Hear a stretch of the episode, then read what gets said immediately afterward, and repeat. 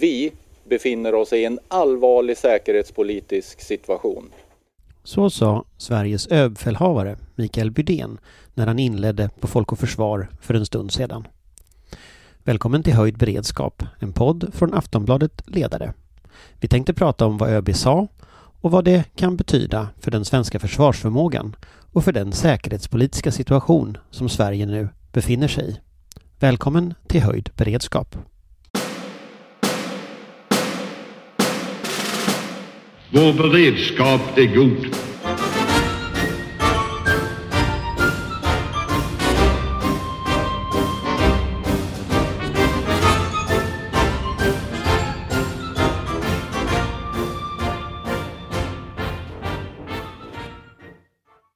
Ja, hej och välkommen här då. Då sitter vi här eh, igen och eh, eh det är då jag, Anders Lindberg, eh, Patrik. Oksanen, Tankesmedjan Frivärd. Amanda. Valstad, Svensk Tidskrift. Och Johan. Viktorin, VD för Intil Group.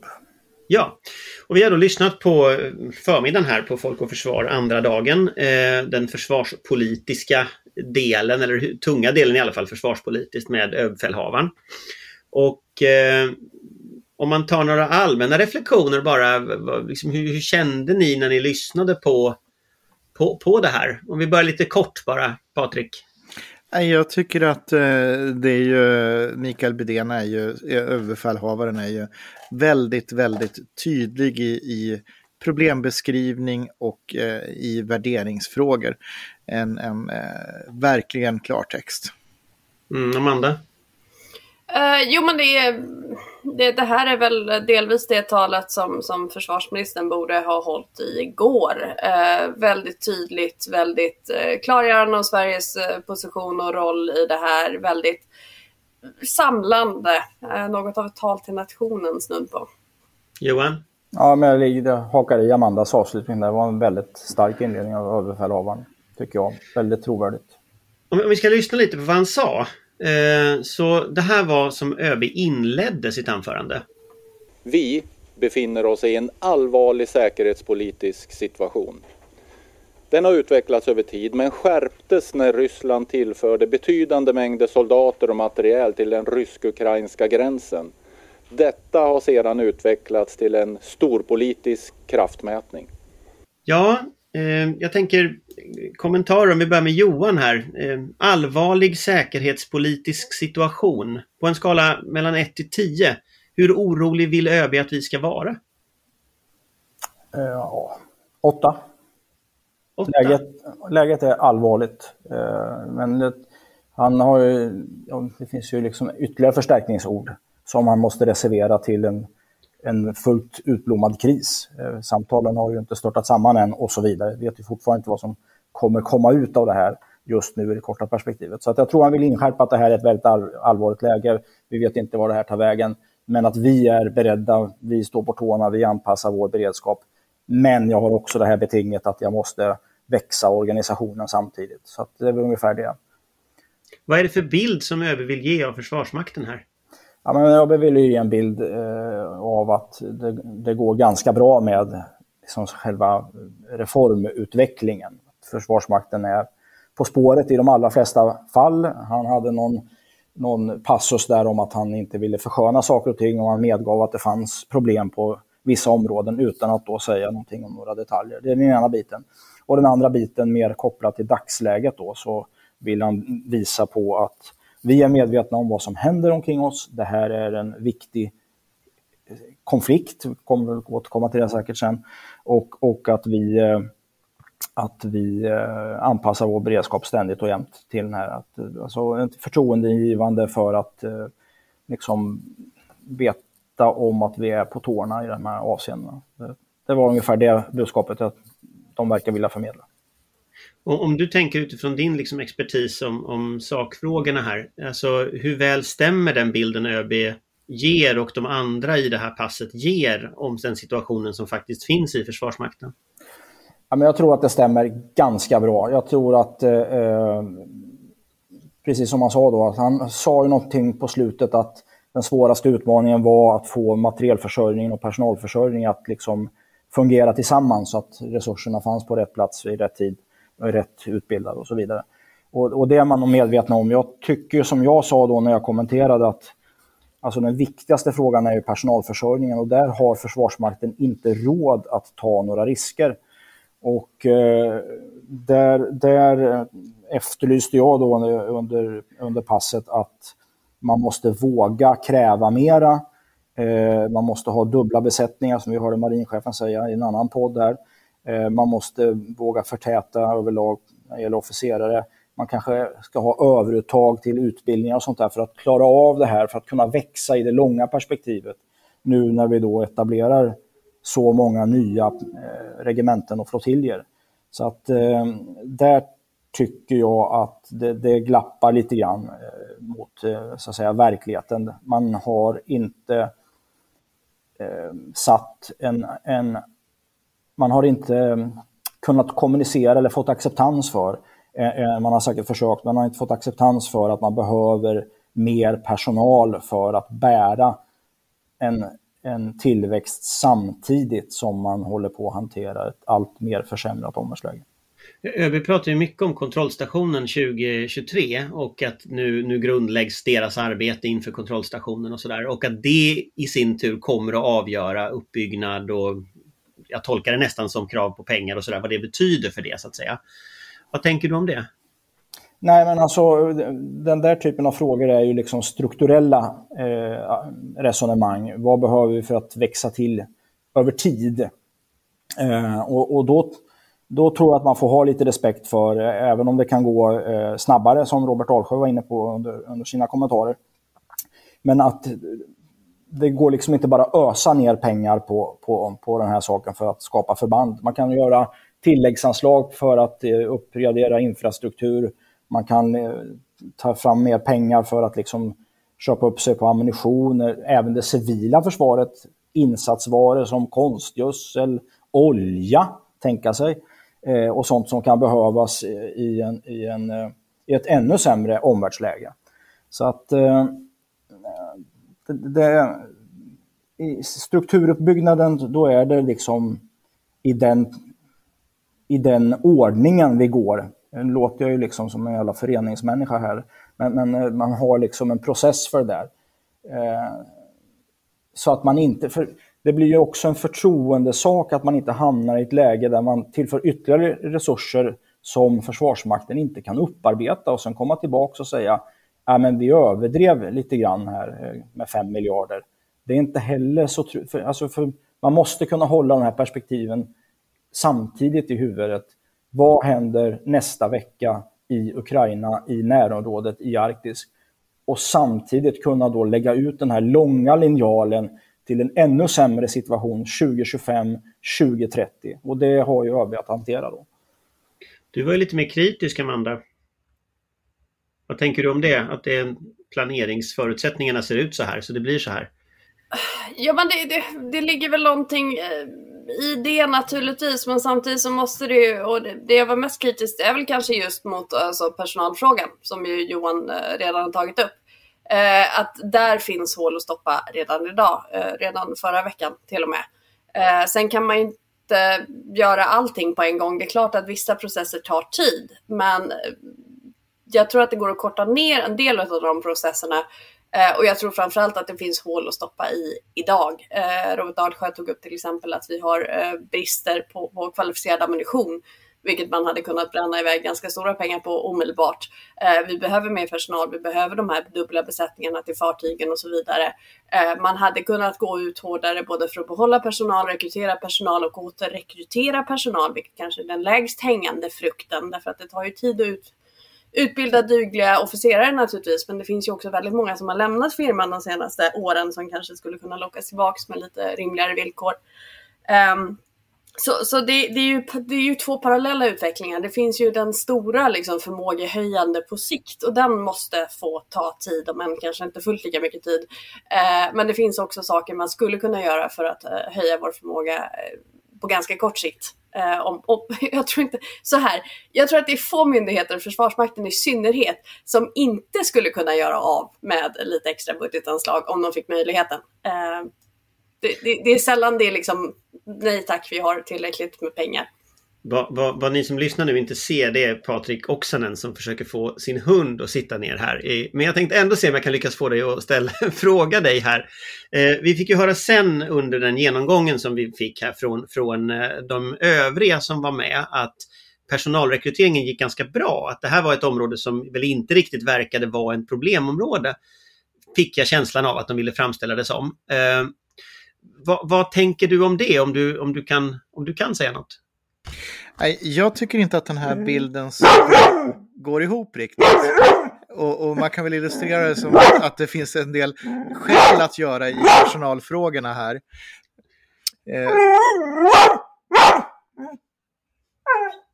Mm. Ungefär så kan man sammanfatta personalläget ute på en del förband som jag uppfattar i de signaler jag får. Så där går ju inte den här bilden riktigt ihop att, att det går så bra i rekryteringen. Men varför tror du man ger så olika bilder ändå? För det, det är ju klart att det här är ett område som man ofta har hört är, är eh, ganska problematiskt för, för Försvarsmakten. Och det är också en fråga som har diskuterats i många år. Man har återinfört värnplikt för att hantera personalsituationen. Man diskuterar officersutbildningen och så vidare. Varför tror du det ändå blir så olika bilder? Eh, någonstans så, så eh, sitter man kanske och har en, en, en helikopterperspektiv men inte ser konsekvenserna ute på förbanden i den, den verksamheten.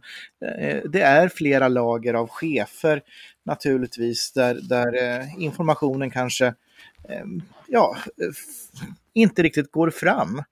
Och det här jag tycker att, att när man pratar med, med olika företrädare i Försvarsmakten som är kanske på på, ute på förbandsnivå, kanske på, på bataljon, kompaninivå, eh, som, där man ger uttryck för en viss frustration att det är svårt att rekrytera eh, eller det är svårt, man har luckor i, i bemanningen som får konsekvenser eh, etc. etc. Och vi har tidigare pratat om fartygen till exempel, dubbla besättningar. Att där har ju inte Försvarsmakten fått helt enkelt eh, personalraderna för att rekrytera dubbla besättningar. Det finns inte ekonomi till det. Och där någonstans så kommer vi tillbaka till eh, situationen egentligen och det är ju då att eh, Eh, det är ju en kompromiss i slutändan, försvarsbeslutet, mellan massa olika eh, sammanvägda intressen, finansdepartement, eh, politik, byråkrati, men också sättet som vi jobbar med eh, helt enkelt de här femåriga beslutsprocesserna och vi har använt samma metodik som vi använde för att skära ner försvaret. Och jag vill med en dåres envishet säga att upprusta i orostid är en helt annan gren eh, byråkratiskt och planeringsmässigt än att rusta ned i fredstid. Jag tänkte vi ska lyssna på ett klipp till från eh, överbefälhavarens anförande här. Nu ställs det på sin spets. Men stormakternas säkerhetspolitiska målsättningar är i huvudsak oförändrade och oförenliga. Autokratier konfronterar demokratier. Det här är inget nytt i historien, vi har varit med om det här förut. Ja, nu ställs det på sin spets. Autokrater mot demokrater. Och sen sa han någonting som jag tycker är intressant. Det är inget nytt i historien. Vi har varit med om det förut. Patrik, vad är det han pratar om här egentligen? Ja, han pratar om den övergripande strategiska konflikten vi har i världen. Den mellan demokratier som, som har haft en väldigt bra situation efter kalla krigets fall, eller slut då, med Sovjetunionens fall, eh, som har varit trygga med en regelbaserad ordning i Europa och eh, i världen eh, och en tro på att fler länder blir demokratiska och den här gamla tidens starke mans rätt den skulle tillhöra historiens skräphögar. Men på den andra sidan så har vi då de auktoritära staterna. Eh, framförallt så ser vi ju Kina och Ryssland eh, som inte accepterar den regelbaserade ordningen, som anser att man har större intressen och en suveränitet över andra länder, att man har mer rätt än, än små stater. Och här kan vi bara titta på den ryska uttalanden senaste tiden där man pratar om att det blev områden som blev herrelösa när Warszawapakten bröt ihop. Eh, det är ett ganska starkt och väldigt anmärkningsvärt uttalande om att NATO har expanderat in över herrelösa områden. Eh, och då pratar vi alltså om suveräna stater som de, de Estland, Lettland, Litauen, Polen, Tjeckien, Slovakien, Ungern, Bulgarien, Rumänien med flera. Eh, det visar ju ett synsätt på, som de här staterna har och som går helt emot våra intressen. Och det är den här konflikten som det handlar om. En konflikt som kommer att vara under hela 20-talet och kanske under hela 30-talet och hur den här konflikten faller ut kommer att definiera den här planetens århundrade. Eh, vilken värld kommer vi att leva i? Ja, eller vilken värld kommer våra efterlevande att leva i, ska jag säga, när, när vi får ett sekelskifte 2100.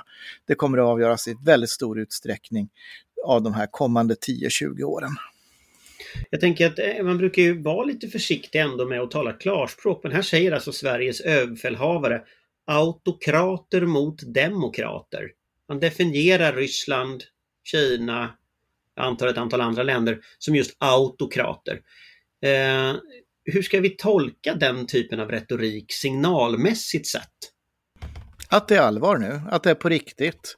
Eh, och att det är ingen teoretisk sak utan vi är mitt uppe i en kamp som har pågått i många år eh, och som, som nu accelererar eh, och blir allt allvarligare.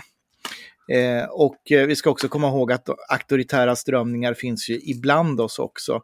Och en del i det här kriget är ju påverkan och att påverka våra samhällen till att bli mer som dem. Eh, så att eh, det är ju en, en kamp som är både yttre och inåt i demokratierna som vi har att hantera. Amanda?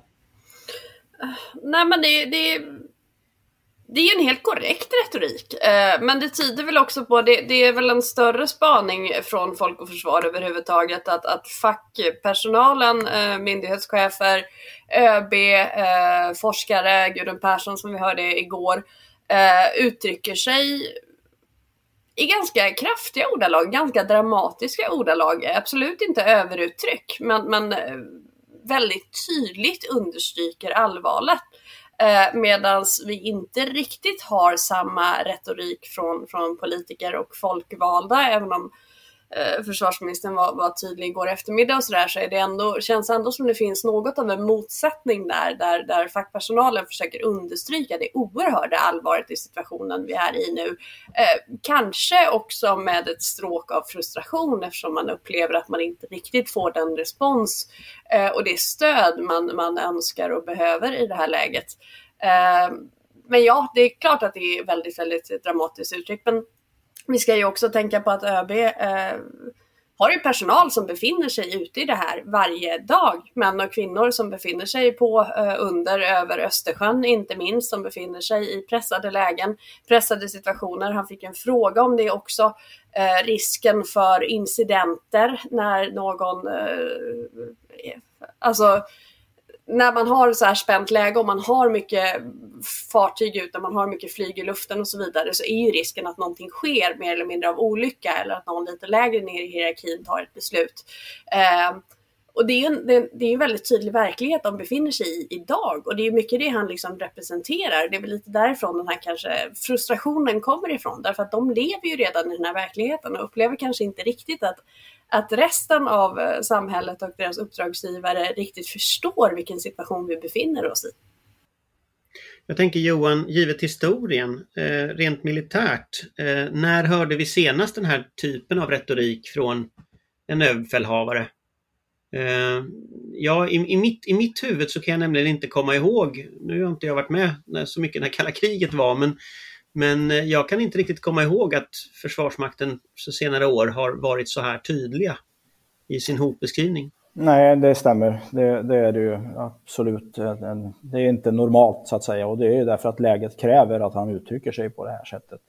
Det, det är en fråga om att man vill på andra sidan att makt ska gå före rätt. Det är det det här handlar om egentligen och vi är i samma läge som våra föräldrar var i eller som mormor och farfar var i på 30-talet. Där man kan höra stöveltrampen långt borta. Förvisso i en annan skepnad, men det är samma mekanismer, det är samma storvulstiga planer. Men den här gången kombinerat med att de här autokratierna kan använda sig av informationsteknologi. Och de har varit ganska duktiga på det får man säga. Det är ju liksom ett, ett, ett ganska billigt eh, verkansmedel för att kunna påverka dels informationstillgångar som vi själva har, men också våra attityder och därmed också våra beteenden eh, med en fantastisk liksom, räckvidd. Eh, och, och, det får man då inte glömma bort, för förr i tiden, skillnaden mot kalla kriget var ju att det, det var ju en, en industribyggnad och det krävde ju enorma produktionskapaciteter och det krävde i sin tur fria, eller det var då en bättre med marknadsekonomi för att komma till rätta med de här sakerna. Så att de egentligen blev ju Sovjetunionen i en mening eh, nedrustat, alltså ihjälrustat för att kunna hålla jämna steg med, med eh, den ekonomiska kapacitet som västmakterna hade. Eh, men nu är det ett informationssamhälle och då spelar inte det riktigt samma roll med den ekonomiska kapaciteten. Det har ju naturligtvis en betydelse, Kina, USA och så vidare, men även små autokrater så att säga, eh, och, och sådana då med, med Ryssland som har en, liksom en strategisk kultur där man använder våld och hot om våld för att uppnå sina politiska målsättningar. De kan då tillvarata eh, de möjligheter som informationsteknologin ger. Patrik? Det är ju en, en eh, situation som vi får, liksom, som Johan är inne på, som vi får gå tillbaka till och jag, jag har inte heller någon, ehm, eh, alltså jag kan inte se att någon ÖB skulle ha varit på en 8 på en 10 graders skala i att varna för läget under de senaste eh, 30 åren. Vi kanske får gå tillbaka till till kuppen i Moskva 1991, Sovjetunionens sista skälvande stund, när man fängslade Gorbatjov eh, för att liksom hitta ett läge då, då försvarsmakten går upp på tå som man nu har varit i, i, i den här tiden. Jag, att, jag, var med då Patrik, jag var ja. vakthavande befäl i Karlsborg så att, eh, jag ja. kan berätta vad som hände. Det ska jag inte. Det kan Nej, du inte få göra annars. Du kan ju lita på mig, jag är journalist. Mm. Det, det, är liksom en, en, en, eh, illustration av, av det här också som Must pratade om igår, att, att man, man har ju slopat att säga ett eh, och prata normalbild för att vi är inne i en tid där det inte är en normalbild längre. Eh, och det tycker jag är illustrativt. Men det blir en bra övergång till nästa klipp som jag tänkte att vi skulle lyssna på vad ÖB sa. Sverige och svenska intressen angrips varje dag med medel som skadar vårt samhälle, nu och på sikt. Vi är inte i en militär konflikt på eller om svenskt territorium, men vi är i konflikt om värden vi vill ska bestå och intressen som vi fortsatt vill ska skötas demokratiskt. Ja, Amanda, en konflikt om värden vi vill ska bestå. Eh, om vi tar ett högre plan här, liksom med, det här är ju en strategisk fråga, liksom värden som står mot varandra. Eh, hur ser hotbilden ut på lite sikt om man tar avstamp i ÖBs verklighetsbeskrivning här? Ja, det finns ju flera parallella. I det mest omedelbara skedet så är det ju där vi har sett de senaste veckorna. Eh, Ryssland uttrycker om huruvida Sverige och Finland ska gå med i NATO, och hur andra stater ska agera eh, och vad de kan acceptera, vilket ju är en, en orimlig retorik från början, eh, där det handlar om på, på, på ett väldigt tydligt sätt om vår självbestämmande, om vår rätt att, att besluta vår egen politiska linje, inriktning, utrikespolitik, vår, våra liksom, samarbeten och allianser med andra nationer. Eh, på ett större plan, och där är vi inne på det här med informationssäkerhet och hybridkrigföring och allt vad det är, så handlar det ju om, om väldigt grundläggande värderingar som eh, demokrati, individens rätt, eh, yttrandefrihet, pressfrihet, möjlighet att granska makten. Vi vet ju hur läget ser ut i Ryssland. Eh, vi vet ju det förtryck som pågår, förföljelse av journalister, eh, mord eh, av oppositionella, fängslingar av oppositionella.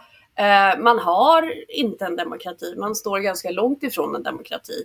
Eh, man har ett våldsamt och direkt förtryck av sitt folk och sina medborgare.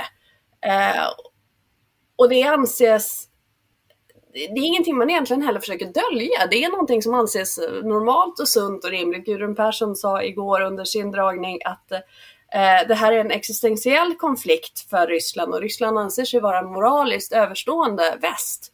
Och det är ju det här de står för. Det är det här de tycker är rätt. Ryssland ska vi inte säga, utan det är Kreml, det är Putin, det är hans lakejer. Eh, och det är ju det vi också måste försvara och det är det man riktar in sig på hos oss. Vi har ju haft väldiga diskussioner inte minst om Pride och hbtq-rättigheter, eh, individuella rättigheter där det ifrågasatts och hånas. Eh, vi har eh, inskränkningar och kritik mot pressen. Eh, det är de värdena vi kommer att behöva försvara och första steget till det tror jag handlar om att vi måste inse att vi är under attack. Inte territoriellt som ÖB säger utan eh, informationsmässigt. Att vi befinner oss i en situation där någon vill och har kapacitet att göra oss illa. Eh, och vi måste inse det för att kunna skapa ett motstånd, för att kunna skapa en resiliens i samhället. Och här behöver det vara betydligt bredare än, än Försvarsmakten. Och det handlar om att media ska förstå och kunna greppa och bemöta. Det handlar om synen på demokrati, utbildning i skolorna, eh, värna det fria samtalet.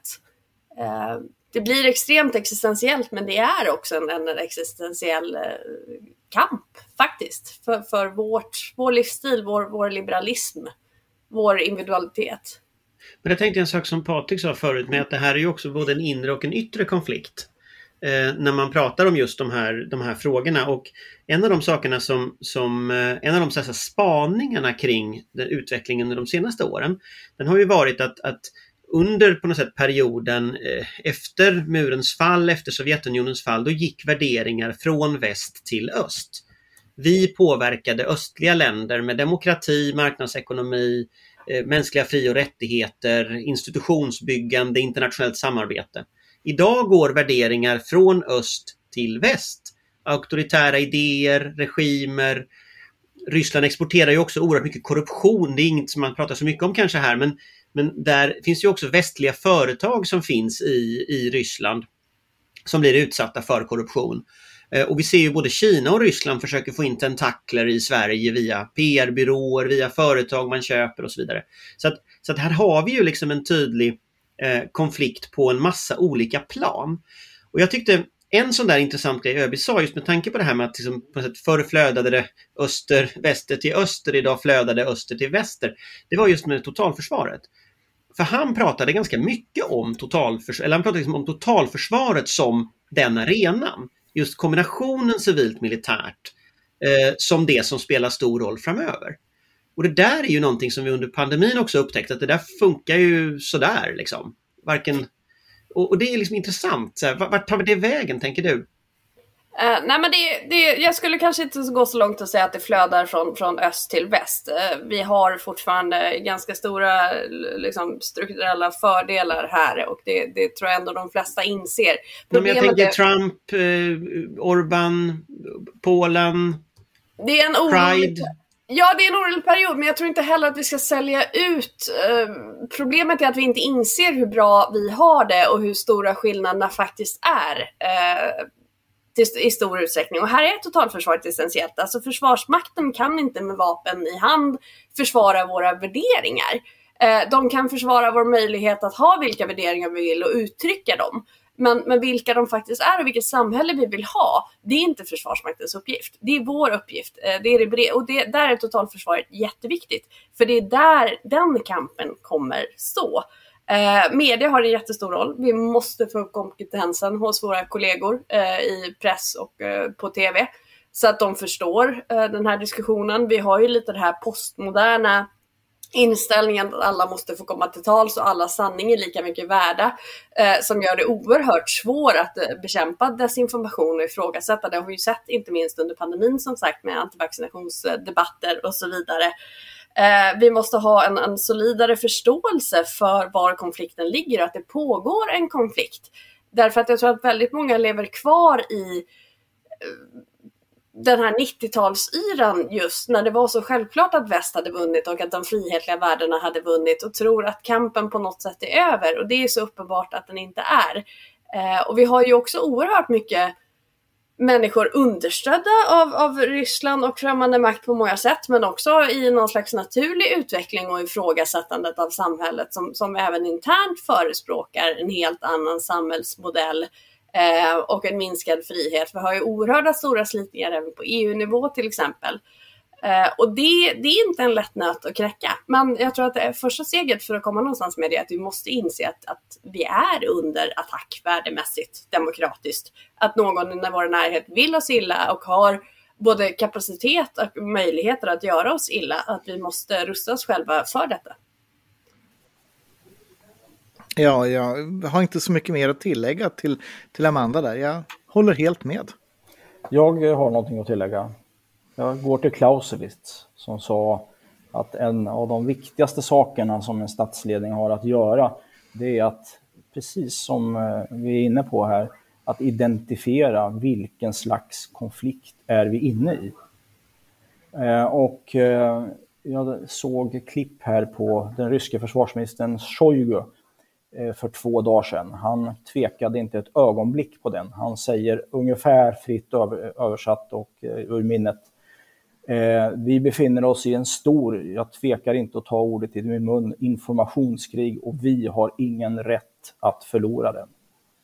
Det är hans uttalande. Så att, och det är lite grann för att koppla till hur Gudrun Persson uttryckte sig i, igår. Då. Så det gäller att försöka förstå hur de tänker Eh, för att kunna eh, rusta vårt försvar, vårt totalförsvar för bästa förmåga. För det här kommer vara det är inte över imorgon utan det här kommer pågå under en lång tid.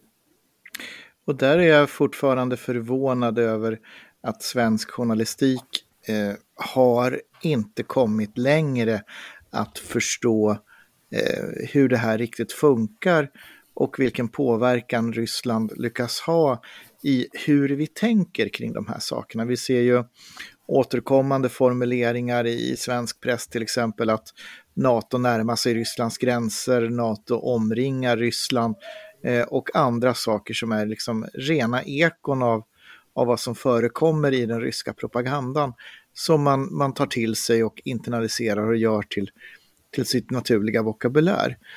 Eh, det tycker jag är, är bekymmersamt i sammanhanget. Det är bra påpekande för det där är ju någonting som faktamässigt är helt uppåt väggarna. Eh, och alltså, för det första så har ju då västmakterna inga sådana avsikter, men har ju heller ingen förmåga att göra en sån sak. Alltså det finns ju ingen... Att man har 5000 man i Baltikum, det, det förslår ju inte särskilt långt. Det behärskar en yta på 20 gånger 30 kilometer på slagfältet. Så det kan man försöka placera i Ryssland och se hur långt man kommer.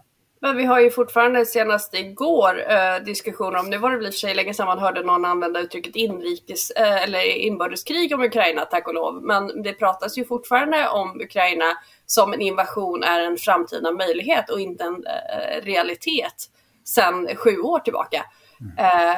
och det är Snart också åtta. Snart åtta. Och det är också ett, ett, stort underbetyg för svensk media att vi fortfarande inte har lärt oss tala om det pågående invasionskrig i Europa som har pågått i närmare ett decennium.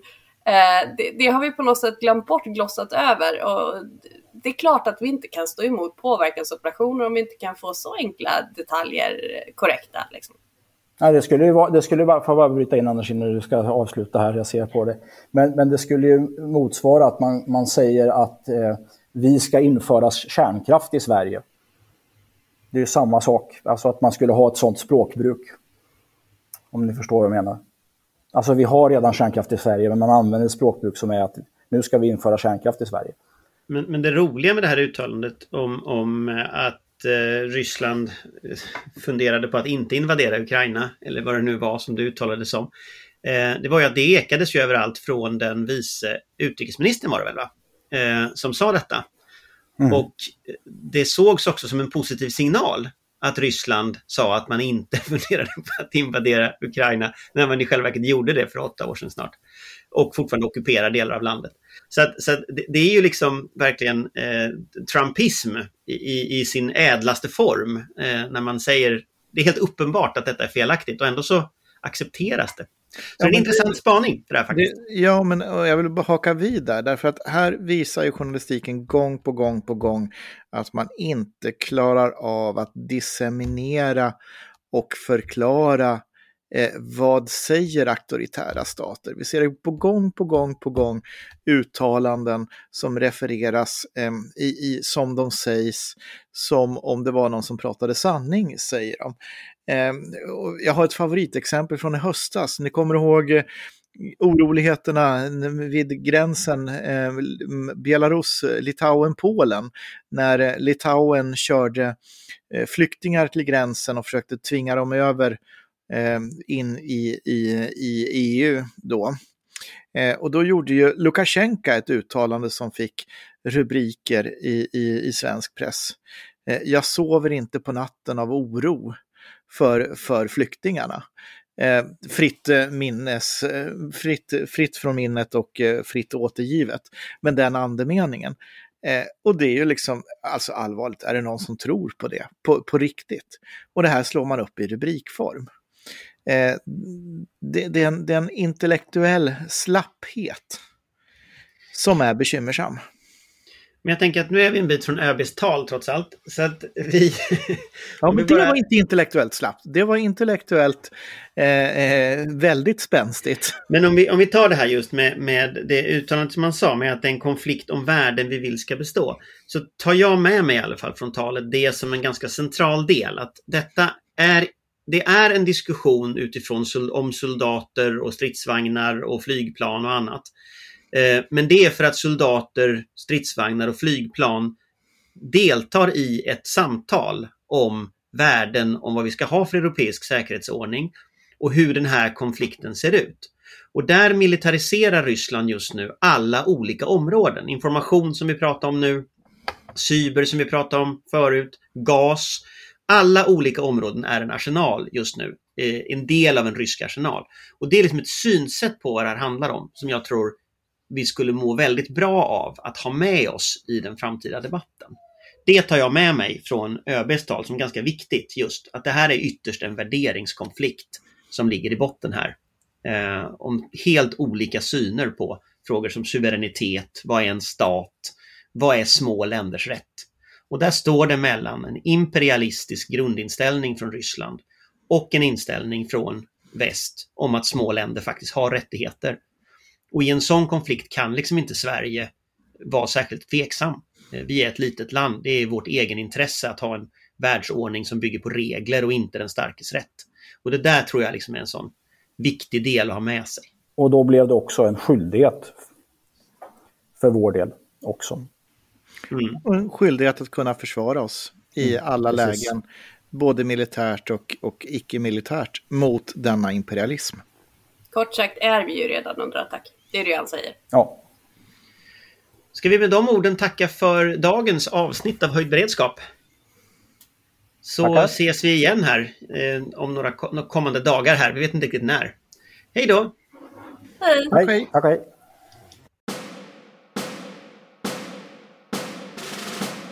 Vår beredskap är god.